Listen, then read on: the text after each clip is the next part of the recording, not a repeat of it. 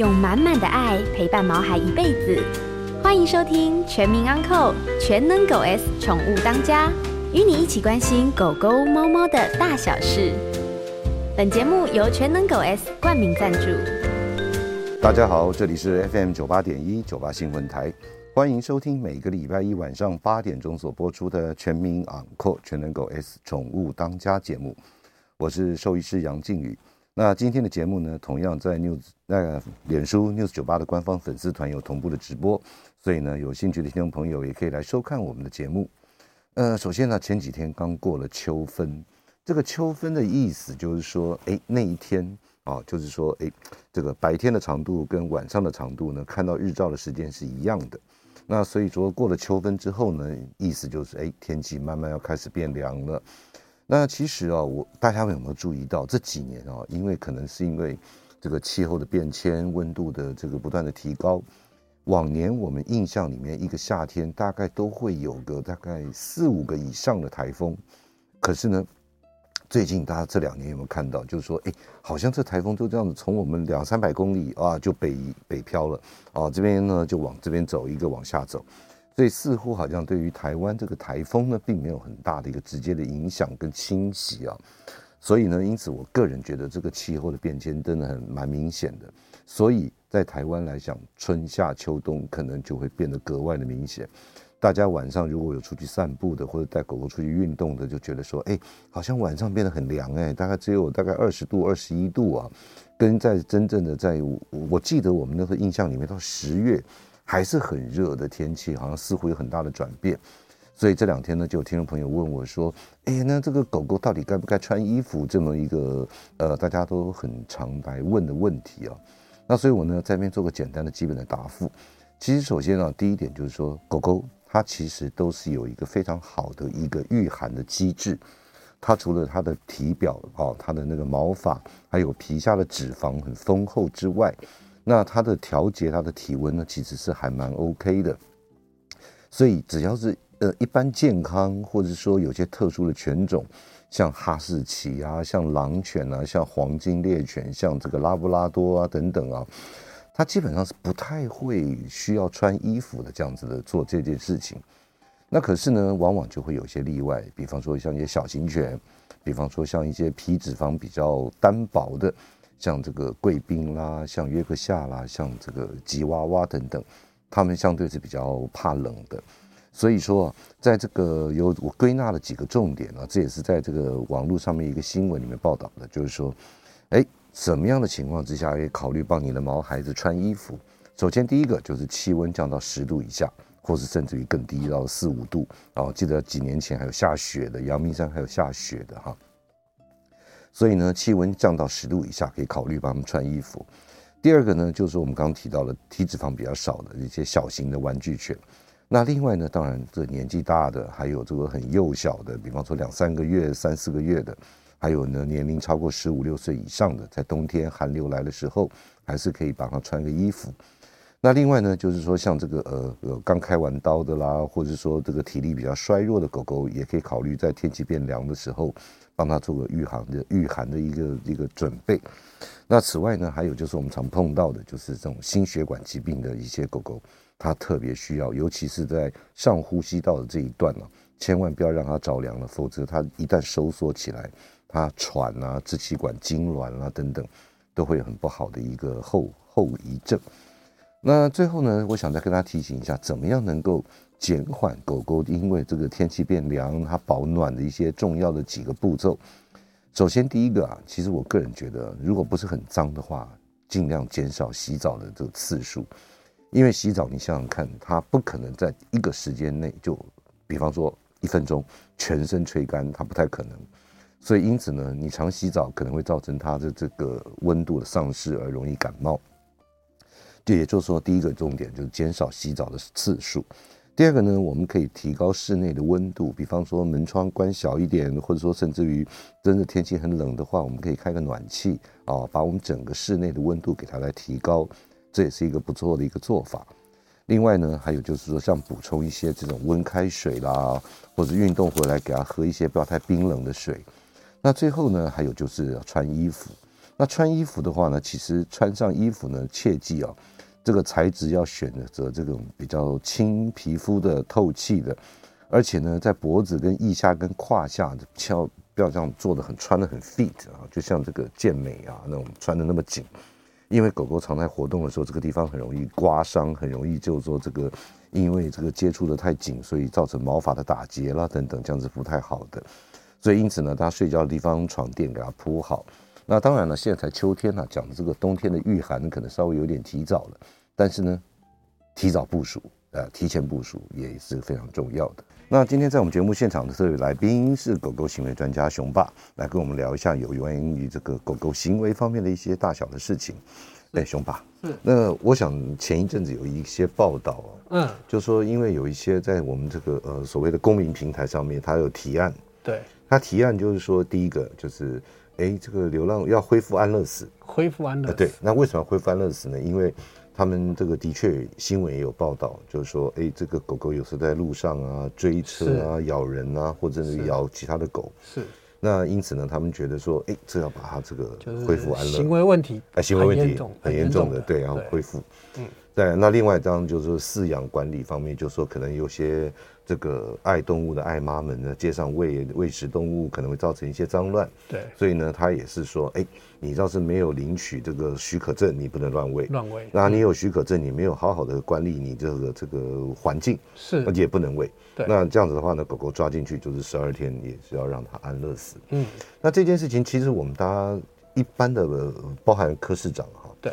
都是反对这样子再恢复到安乐死这样子一个步骤，我相信你也是反对这样的做法。嗯、那我想请问，因为你长期会在呃台北市的动物之家，对，甚至于新北市也有，是，就是针对这个动物之家里面收容的动物做一些这个行为的观察跟这个改变，是，是。可不可以简单的跟大家聊一下？就是说，哎，你现在在台北市动物以台北市动物之家为例好了。是是你跟台北市动物之家做了哪些合作？然后做了哪些一些事情能够来改变这样子一个状况？是，因为毕竟我们知道行为改变才有机会认养，对不对？其实跟他们的合作很久，不只是台北啊，甚至台中啊、高雄啊，那其他地区的这些动保处也都过去都有合作的经验。嗯嗯。好，那主要当然就针对是，比如说呃，所内的人员的学习。好。哦，先从人开始。对，我也曾经教过，比如说捕犬队啊，各各区的捕犬的捕犬员，嗯，好，或者照照顾的这些照顾者，嗯，那也有针对志工啊、呃、上课的也有，因为其实他们有非常多有新的这些志工，嗯、那愿意到这个呃这个的动物之家去做帮忙，嗯嗯，那当然也有呃他们因为希望提高这些认领养嘛，好，对。那也有针对。呃，这些认养者、领养者呢，嗯、然后呢，可以帮他们的帮助的课程，嗯，好、哦，嗯、那当然像现今呢，嗯、正在进行的都有这种所谓的社区大学的课程，嗯，其实都是免费的，嗯，嗯。就是政府其实出经费请老师，嗯，但是呢，民众报名他其实是不用费用的，嗯嗯，哦，那大家一直希望在这一块去啊、做这样的努力。熊爸，像社区大学的话是。只要到社区大学的网站去看，有相关的课程。对，一般的市民像现在就要进行所谓的秋季班，嗯，他们有有有春春天啊、秋天啊，啊，就这些不同季节的班，嗯，那一直有在开课，甚至呢。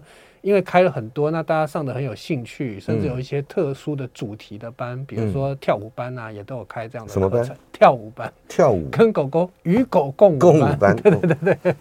OK，好。是。那真的是进阶版的。对，就希望大家呢，其实狗狗可以过得更幸福，然后我们的环境可以更好，这样子。嗯嗯。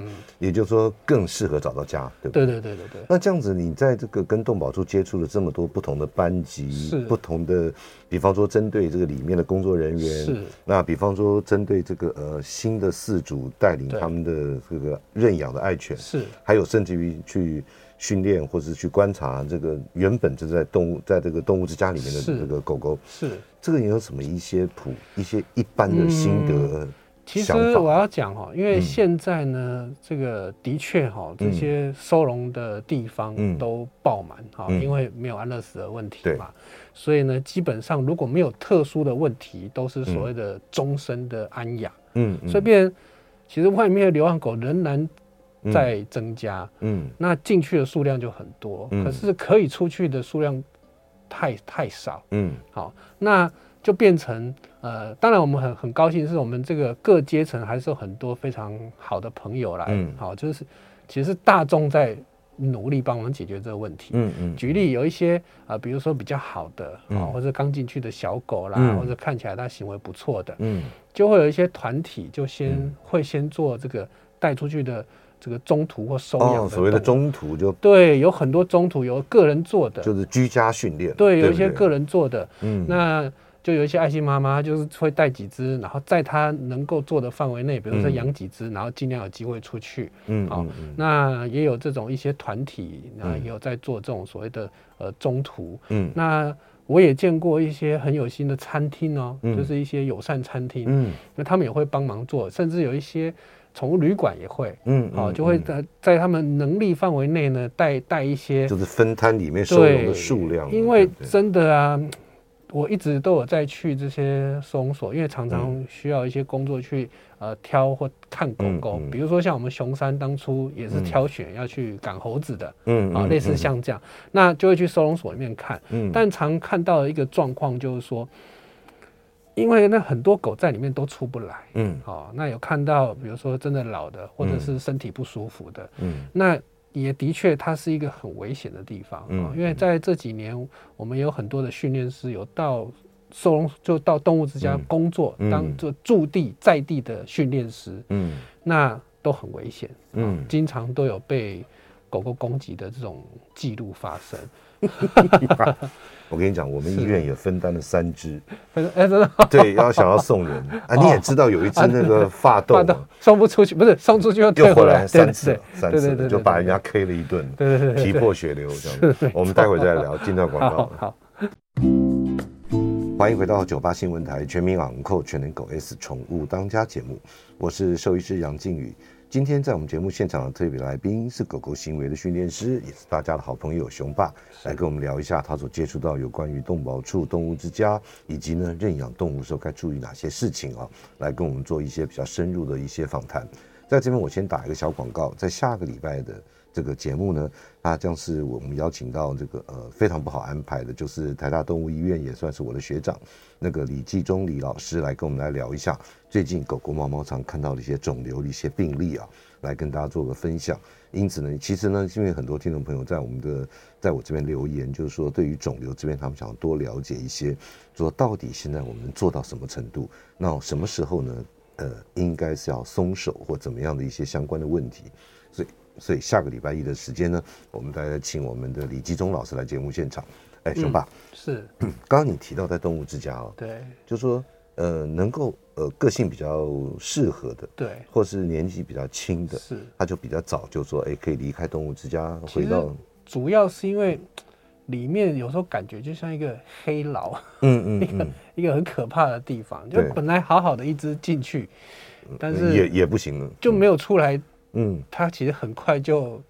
走样了，就就不是这样子，嗯嗯，所以变成大家会针对这种呃比较幼幼小的幼犬，嗯，或者是刚进去的，这个行为都很好的，嗯，那甚至有一些可能叫得出品种的，嗯，所以他们都让这些尽量可以出去的，赶快就先出去，不管是中途也好，认领养也好，能出去就出去，因为再留下来，其实整个很多的个性都会受到影响啊。好，哎，熊爸，就你的观察，在动物之家里面的动物，它大概会有哪些？比方说，呃，它会咬人，是，或者说，因为它在这个里面，我们常讲说，你又回家进去深造了哈，就是说，大家在在一起融合，就是你又学了更多的这个技巧。其实我们真的碰到比较困难、真的麻烦的，还是攻击的问题。嗯，好，因为它已经可能对人失去了信任，嗯，好，紧张啦、害怕啦，好，某一些状况，那他有所谓的攻击。因为今天我是照顾你的，嗯，那一旦。呃，连照顾你的人都咬我，都没有办法去照顾。像我们现在有一个棘手的课，就是，这只狗呢，在过去它其实现在已经超过十岁了哈。在十岁以前呢，主人都可以上项圈啊，带它出门都可以。那当然它有一些攻击的问题，主人也都可以顺顺利的帮它戴口罩。嗯。但是就在最近，嗯，绳子也不能上，口罩也不能戴，嗯，完全不能碰。然后怎么会这样？然后家人也被咬。嗯，对，那。我们也不敢进去啊。通通常应该是说，到了随着年龄慢慢越来越大，对不对？就会有一些特殊的状况。当然有可能，比如说他是不是因为他现在年纪大了，是不是身体哪里不舒服，还是有真的有发生什么事？嗯，但就会碰到像这样的，连我想要。呃，基本的照顾照顾我都没有办法做到的时候，那怎么办？我就是真的很难去做饲养。嗯、但碰到的是这种问题，会是比较困难的。嗯嗯、其他你说啊，乱大小便，有很多主人没关系啊，我擦一擦就好了。嗯，对不对？乱破坏啊，我再买新的啊。嗯嗯。好、啊，就是乱叫啊，我把窗户换一换，吵不到人家。嗯嗯。就是可能都还有继续饲养的这种状况。嗯。但就像这样子，真的。我这没有办法去弄的时候，嗯，的确就会碰到嗯这样子的情况。那像熊爸，像你面对这样子的，是想要做一些改变，或者做一些改善的行为，这样子，你们通常都怎么做？其实说真的，我们碰到最大问题还是在人身上。嗯嗯，像我刚刚讲到这种有一个过去的一个真实的故事，就是嗯，就他的狗就是会凶，而且呢，就是会顾门。嗯，那常常呢晚上像呃。没事就没事，有事的时候呢，他就会坐或躺在门口，然后主人没有办法进出。啊，连主人都不能办法进。对，因为一进出他就会做攻击。嗯，那呢，就有一天这个男主人就晚上就是去应酬回来，然后要进家门，结果这个狗又睡在门口，嗯，就不让男主人进去，嗯，因为会凶，嗯，然后半夜，那这个主人他也觉得半夜要叫家人起来，嗯，他就算了，他就想说那。我在外面待一下好了，反正早上家人会出门就会开门，嗯、他是这样想法，嗯、结果就因为天气冷，然后就心肌梗塞就走了。哎呦，嗯嗯，好，这只狗你看，这其实就已经是对家人是一个伤痛。嗯嗯嗯、那本来也是约要上课了，结果在我在跟他确定约啊，我们下周什么时候要上课的时候，嗯、他就说：“熊爸，不好意思，我已经让他先走了。”哦。他他就他觉得他也没办法，嗯嗯，然后他就跟兽医师商量，就让他离开，嗯，那就是会碰到这种情况。但是像这个，我我我我要讲的就是说，嗯，其实有可能，或者说在他还没有这么糟糕以前，这么严重的，对，就我刚刚讲那只十超过十岁的狗，现在突然间不行，但我相信它过去也一定有一些状况，嗯，但是常常主人就会一直啊撑着，或者是。不愿意承认自己的狗狗有一些状况，它是偶然这样子了，对不对？对对对对对。那真的等到不行的时候再来处理，其、嗯、其实都是很晚的。嗯啊，但我现在其实我们可以分享，就是我教学上碰到的、啊、最、嗯、最长第一名最最麻烦的，就是他觉得他认为他养狗经验已经很久很长了，就我已经。养狗十几二十年了，甚至我碰到那还有养养狗三十年，熊爸你教多久？二十年，我都养狗三十年了，对不对？我会输你吗？是不是？所以他们都有一套就是自己的想法，嗯，但是又会可能就会碰到某一些事情不能解决，所以他会说我已经养狗这么久了，每一只都是我自己教的，嗯，对，我已经不知道教了多少只狗了，嗯，但就是这一只不行，嗯嗯啊，其实。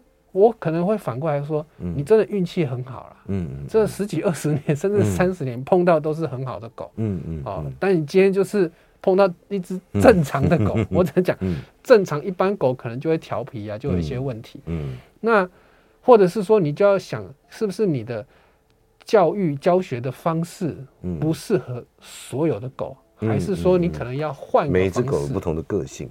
对，因为一碰到人就是。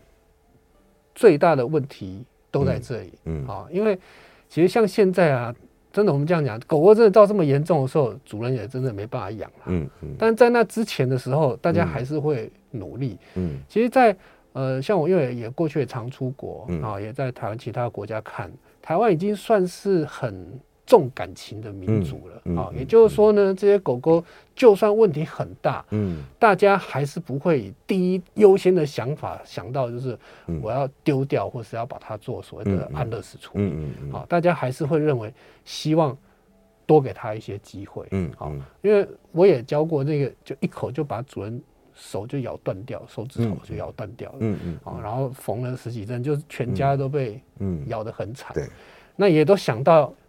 要找医生处理了，嗯，但最后他还是觉得再给他再试试看，对，也是有像这样子的，还是还是有，嗯，那那你说像这么严重，这只问题解决了吗？其实到后面状况是很好，就是大家已经知道怎么跟他相处。嗯、哦，虽然可能还是没有办法去对他做什么事，嗯、但至少在生活上是。熊爸，我刚刚这样子，我听到一个一个 key point 是，就是说，有的时候我们觉得说，哎，要去改变狗狗，对，或者说，哎，改变他的一些行为是。其实我刚听到你的刚刚的讲法，熊爸，你的意思就是，有的时候是我们人类做一些微调，对，比方说不要有那种机会。或者说去避免他会攻击你的这样子的一个情景，对不对？是这样的。他对有很多的顺序哈。刚刚杨医师讲的绝对是首要的，嗯，就是从从环境的管理，就是避免一些事情发生。比如说会护食的，那我就不要拿它东西，就不会被咬啦。嗯嗯。好像这样子都远比来的教育来的好。嗯。好，但就是。这主人就会有自己一个很强烈的想法，嗯嗯嗯嗯、那甚至像刚刚杨医师讲到这一点啊，就会有一种主人会有针对某一些情境会相当的执着跟固执。嗯嗯，举举例就是，我就是不要我家狗翻垃圾桶。嗯，好，嗯、那我说那你就把垃圾桶收好。我说不行，嗯，我就一定得教会他，我垃圾桶放在这边，他不能去翻。嗯，就大家会有一个情境上的设定。嗯，好，举例我一回家。他就很高兴的扑跳，嗯，那我就是要告诉他，嗯，扑跳是错的。就大家会有一个想法，嗯，我一定要在什么情境下，嗯，教，因为他们的认知，嗯，会觉得这样才是听话，对的，对的，对，用就常用人的方式去思考，而不是站在狗的立场，嗯，就翻垃圾桶，垃圾桶很正常，嗯，对，垃圾桶里面这么多东西，这么多味道，嗯，好，那。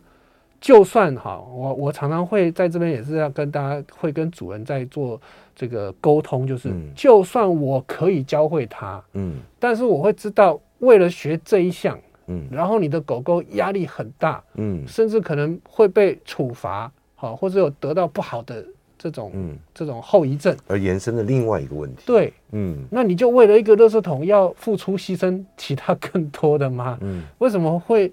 总是局限在这一点，嗯，好，有一次我过去有一次被还被被被被笑哈，他是养一只黄金猎犬，嗯，那找我上课，嗯，他主人很好玩，他就说我家狗很乖，什么什么什么都很厉害，然后很厉害，但就是他就会带他去，比如说这个狗公园玩，嗯，那这个食猎犬嘛，就喜欢去咬捡球，对，然后就会丢球，然后他去咬，嗯，那当然很好，没有问题啊。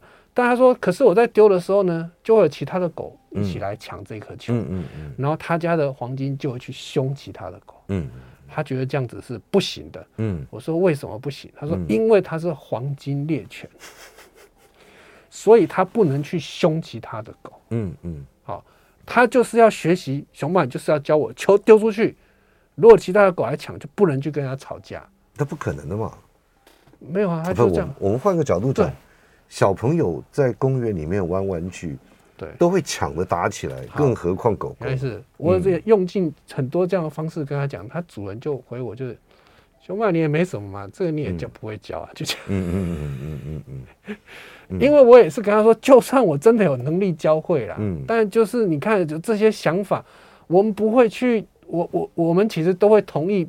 嗯，不用特别去这干嘛去教这一点？一定要这样的情境，然后这种状况，然后他的狗要可以怎么样？嗯嗯，但他就觉得你就是不行，所以这非常重要，对他来讲这非常重要。对对对，那我就是一定要这样，而且我的认知，嗯，黄金猎犬就应该这么嗯温驯，不应该跟人家吵架。嗯，好，就是人的这。真的很想揍他，所以这个人跟动物之间，我们要要求他的什么程度，对不对？对啊。所以呢，我们先进一段广告哈。那今天在我们节目现场特别来宾是狗狗的行为训练师熊爸。那我们先休息一下，广告之后呢，也我们开放 call in。各位听众朋友，对于狗狗的行为方面有任何的问题，都欢迎您 call in 进来。我们的电话是零二八三六九三三九八。今天的广告马上回来。欢迎回到九八新闻台全民昂扣全能狗 S 宠物当家节目。我是兽医师杨靖宇，接下来呢，我们开始接听我们听众朋友的 call in，我们的电话是零二八三六九三三九八，所以呢，人关于有动物的这个狗狗呢，它的行为方面的问题，都欢迎您 call in 进来。我们今天特别来宾是我们的好朋友狗狗行为训练师熊爸。哎、嗯。欸，熊爸是。刚刚在我们这个广告之前啊，特别有聊到，就是说有些这个主人们对于这个宠物的要求有一个特殊的一个偏好也好，或者说他特殊的在意的某一点，应该就是说呢，这些主人在养狗前呢，嗯，可能有一些憧憬或一些哦想法、哦、既定、既定的框架。他他可能在比如说某一出的电影，嗯，还是曾经看过什么影片，嗯嗯、甚至他朋友家里的狗，也许啦，嗯、或是他自己的想象，他觉得狗应该怎么样，嗯，所以他就会有一个一个很。硬的既定的这个想法，觉得他的狗，或者就是讲他的小孩，啊，就是应该是要是要要这个样子。嗯那只要不是这种样子，嗯。他就是错的，嗯。就是不对的，嗯所以他会希望他的狗就往他的这样的想法去。嗯。但我们可以想，你看现在狗真的是一个很神奇的物种，嗯嗯。有这么多不同的品种，嗯。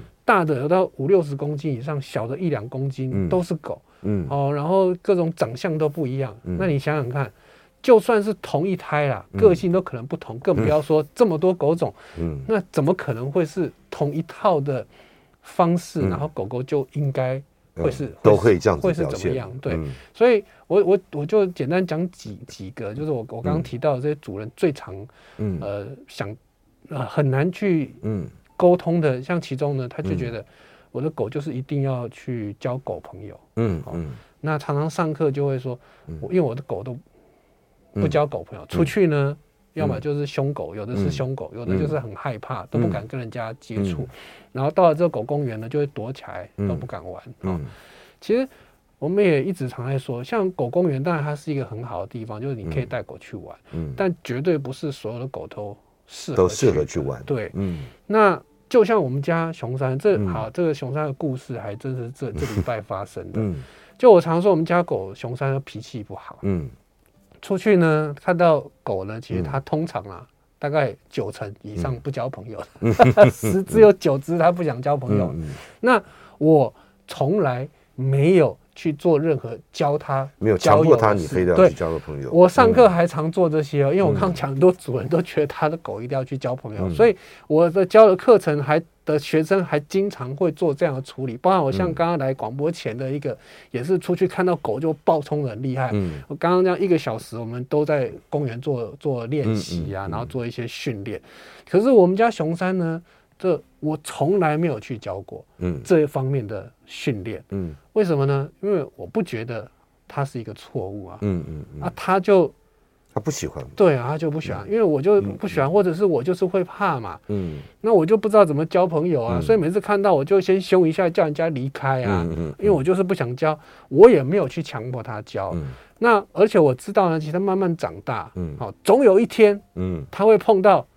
他喜欢的，喜欢的，对，因为狗跟狗交朋友这件事情，真的不是单方面的事情。嗯嗯，有时候远远的那只狗没怎么样，但长得很丑，就是他的错误，对不对？那有的人就是太过兴奋，或者是我们家狗都还还没干嘛，然后那只狗就先叫，然后你一定要教你家的狗去跟所有狗交朋友吗？绝对不是这样嘛，对不对？所以一定会有一些状况，不是说。跟你家一定就是你家狗的问题，所以我并没有去做这样的处理。嗯，但慢慢的呢，在这一两年就会发现，哎，这个体型比较小的，我们家熊山就会慢慢的，以前可能嗯。反应小一点，嗯，现在慢慢好像没事，嗯，甚至靠很近都没关系，嗯，因为它现在已经迈向六岁了啊，大概都六岁。对，那我曾经讲过，这个狗狗最强悍强壮就是三到五岁，所以它其实现在已经慢慢。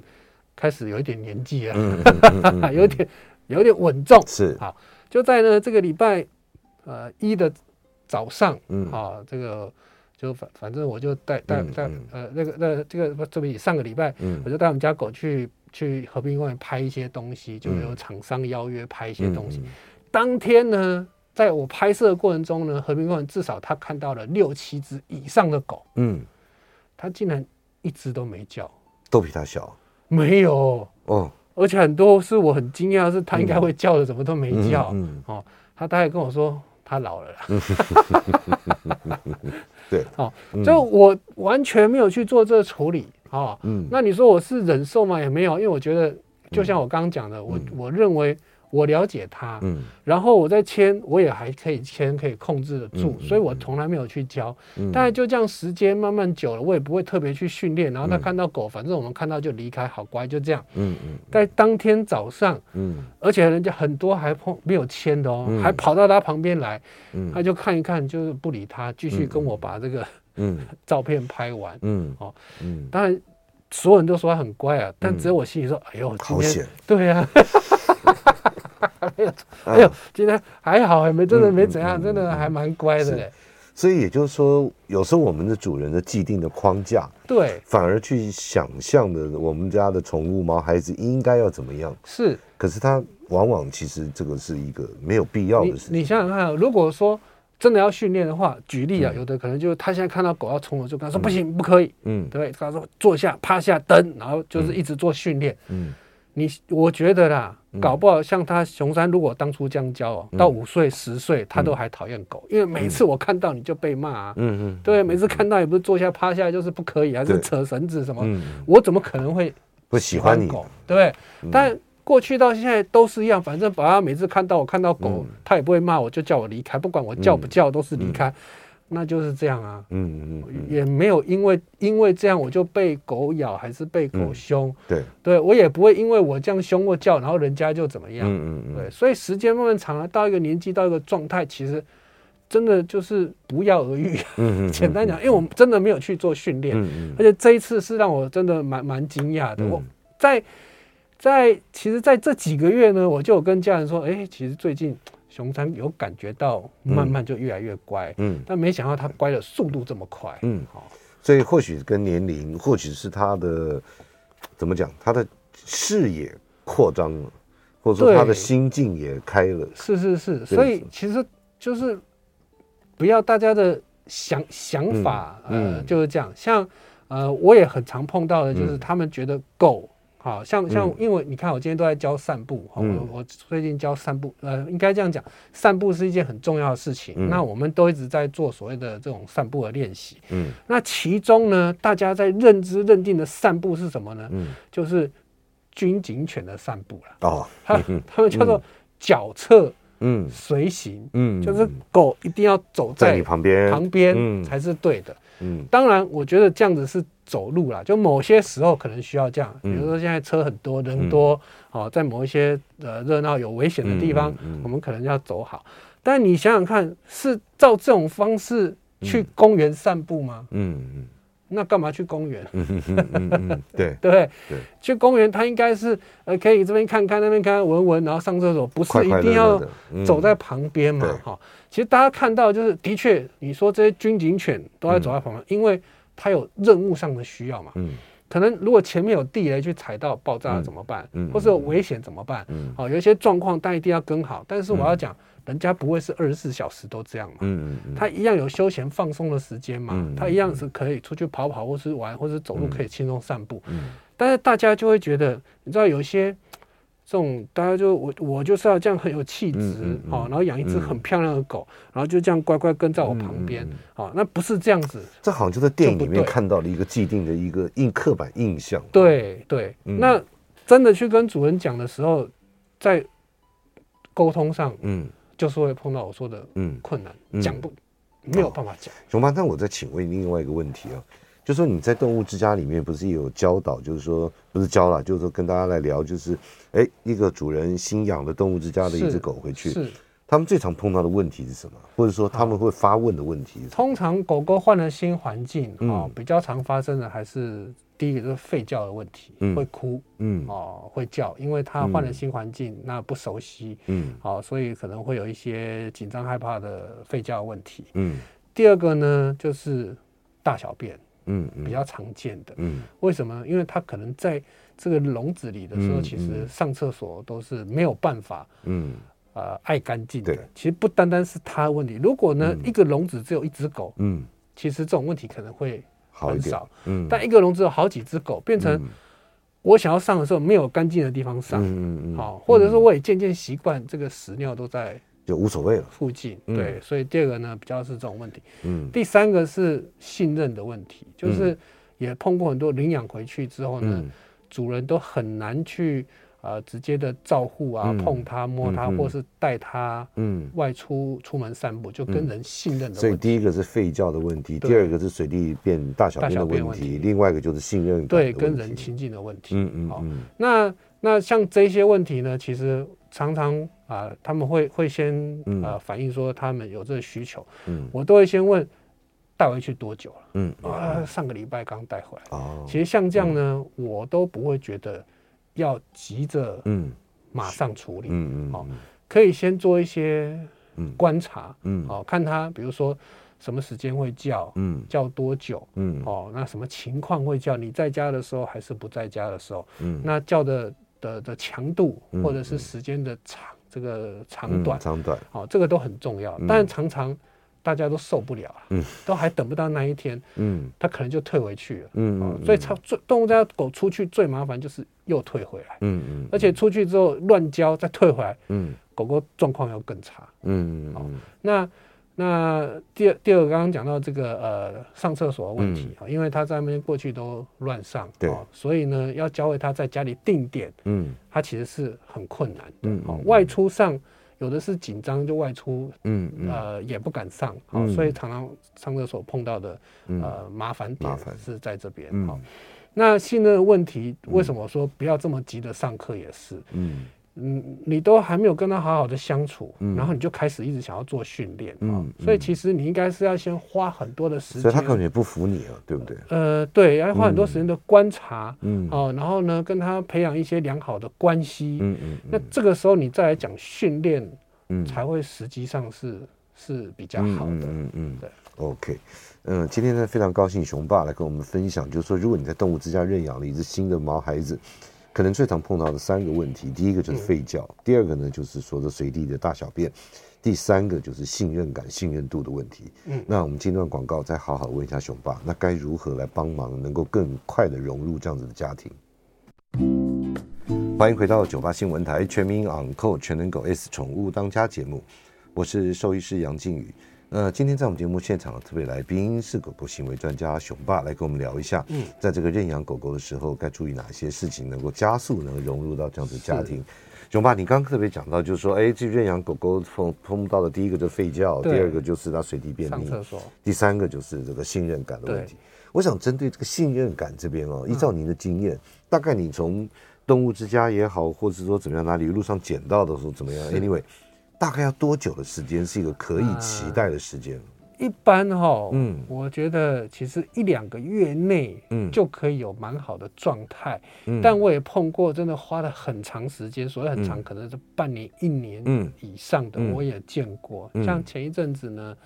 也是一个这个，并不是直接的学生，嗯，但是他是在我这边粉砖问问题的，但是他也是领养的，嗯，然后他的狗呢，嗯，他几乎是没有办法碰到牵到，他已经带回家了，连在家里几乎都是没有办法碰到。哇塞，那怎么办呢？更不要说有机会带他出门了，出门，嗯然后呢，他永远都只躲在他房间的床上，嗯，然后一直憋着上厕所都不上，嗯。直到没有人在家，嗯，他才会偷偷的跑出来到客厅或其他的地方大小便，嗯，他曾经，嗯，在家里忍超过二十四小时以上，嗯，不上就是不上，嗯，然后就一直躲在床上。那我很好奇，那个主人后来怎么办？好，当然就是要花时间慢慢，慢慢，因为我曾经也是希望他可以去牵他，但他就是吓到很害怕，嗯，所以呢，他也能也只能从比如说喂饭，先。呃，放在一些比较安全的地方，让他自己去吃。嗯，慢慢的呢，这个饭放的靠近他近一点点。嗯，好，那最后最好的就是开始有机会可以拿着碗让他吃，或者是手喂他。嗯，但光这样，他其实就已经花了很长的嗯嗯时间了。嗯，但因为这个是狗狗它基本的需求嘛，嗯，就它一定得要吃嘛。嗯，那今天当然因为害怕，它就宁愿不去吃。嗯，可是慢慢的呢，因为它对人。我都说你不要特别去理他，你也就很正常的每天就回家，然后做自己的事情，就这样子，然后就会开始呢，这狗就有机会自己下床，就踏出他房间，对，或者是附近的简单的活动走动，然后直到他好，就是只有这个人，其他家人在，他一样在床上，嗯。就其他家人不在的时候呢，哎，只有这个人在，他会愿意下来，甚至到其他的地方。嗯。那我给他的目标就是有一天你可以帮他上项圈，嗯、这是很重要的。嗯嗯，只要这只狗愿意让你这样子上项圈，嗯、其实你基本的这个呃关系跟互动就会产生。嗯嗯、但这个是一个很困难的案例啊。嗯，其他的狗狗其实因为生活都是你在照顾的、嗯、哦，不管是吃饭、上厕所哦，还是啊、呃、外出散步、活动、游戏，嗯、都是要透过你。嗯，才会产生，所以就算他有百般的不愿意，好了，嗯、他还是为了这些基本的生活需求，嗯、他会愿意啊、跟你相处。是，好、哦，我曾经碰过这个，就是有一个有一个主人，他在外面碰到一只流浪狗，一只柴犬，嗯，那这些柴犬都非常凶，嗯，他们想要把它带去收容所，嗯、要抓都没办法，因为它很凶，都没有人可以碰它，嗯。嗯就在某一天，他就会跑跑到了这个人旁边开始撒娇，嗯，他才发现他受伤很严重，哎呦，他需要人家的帮助，嗯，所以他还是主动，嗯嗯，得去找人，嗯，所以在这一些呢，这种这种的方式，就是你不用过度的去特别去关心，嗯，或者是特别去表达你啊多爱他，还是你多安全，嗯，你就正常的在家里做正常的生活，嗯，好，然后。啊、呃，给他基本的需求，嗯嗯，那他自然会，其实他就会跟你的关系就会建立起来，嗯嗯，嗯是，那个熊爸，在我们这个刚刚在广告的时间，我们也聊了一下，因为你在动保处这边也帮助了一些家庭，对，对于这个新手，然后融合啊什么等等哈，是那你你在你的经验里面，他退。就说哎，领养回去又退回来的这种比例高不高？其实真的还蛮高，还不少。对，嗯嗯嗯、什么理由都有啦。所以养回去之后发现它会掉毛，然后就不要了。嗯、那我也碰过，就是妈妈带小孩去，然后回去之后退回来，理由就是，嗯，小孩跟狗太好了，就跟他不好。嗯哼哼。就狗一来就一直理狗都不理妈妈，妈妈觉得受不了，他就把狗推回去。嗯，这种都会是。这当初在领养的心态，嗯，是有问题的，嗯、也很常问到男女朋友，然后养狗，然后一分手就，嗯嗯，就就就不要了，要要。所以他们真的不要，可以有任何的理由，他都可以就是狗退回去。所以相对而言，我觉得哦，现在台北市政府的动保处啊，对，就说你有一个叫做不泥蓄养的一个一个过程，呃、是。那现在目前的法规规定就是说，哎，我养了一只宠物，有晶片，我上面是熊爸，我的主人是熊爸，嗯，比方说熊三好，是，既然你不想养熊三了，对，那你会，当然你可能有千百个理由了，是，那你就迁到动物之家，然后放签一个放弃不泥蓄养，是，交四千块钱，四千，然后就全部丢给你台北市政府，就，其实我个人而言呢，我个人而言，我觉得这是一个很不负责任的一个，没错。当然，这个会也会因因为我那时候我们在考虑是否调高了这个所谓的不拟续养的费用，是，而导致很多人我干脆不送回来，我就我就丢，就乱丢，就乱丢。对，但乱丢不是乱丢，那罚则就要很很很高啊。所以啊，最重要的一点就是打晶片，真的，你一定要有晶片，否则要不然你罚谁啊？这个到现在，嗯我觉得啦，台湾这种流浪狗问题啊，一直没有办法好好处理的。嗯，我觉得跟这一项真的蛮大的关系。嗯嗯，因为你真的所有的数量，你根本就没有办法去控制，根本不知道有多少狗。所所以，我才会说，今天我们的节目就跟大家聊一下，就是说你从动物之家，因为我们之所以聊到这边，是因为呃，有公民联署说要恢复安乐死。是。那如何能够减少动物之家收容的数量？对，其实就是多增加认养，因为我们知道在国外其实他们是也有收容所问题，嗯嗯、但它不是这种流浪狗收容所，是真的有很多人是，我认为啊，就比如说它的主人就真的生重病，嗯、还是过世离开了，嗯、哦，这这些原因就没有办法养，那的确可能要有一个收容可以收容这一些，但不是像我们现在收容就是 你你随便不想养要弃养的，或是外面然后就乱丢的这些。然后再让大家去让让这些狗狗去去受苦，然后再去讨论这些狗到底要不要安乐死。嗯、我真的认为源头的问题不解决，一直在讨论这个是，对，没有用的。所以真的就是说，除了源头之外，然后怎么样去了解您适合什么样的一个犬只，是，以及狗狗认养回去带回去会面临什么样的问题，是。所以今天非常谢谢熊爸来我们节目现场跟大家聊了这么多。如果说您真有心要去动物之家认养宠物的话就大概会有碰到刚刚我们今天节目所聊的一些问题。是耐心哈。我相信应该是可以取得一个平衡点的。是。好那今天非常谢谢熊爸到我们节目现场。每个宝贝都值得最好的爱它就是一辈子。本节目由全能狗 s 冠名赞助。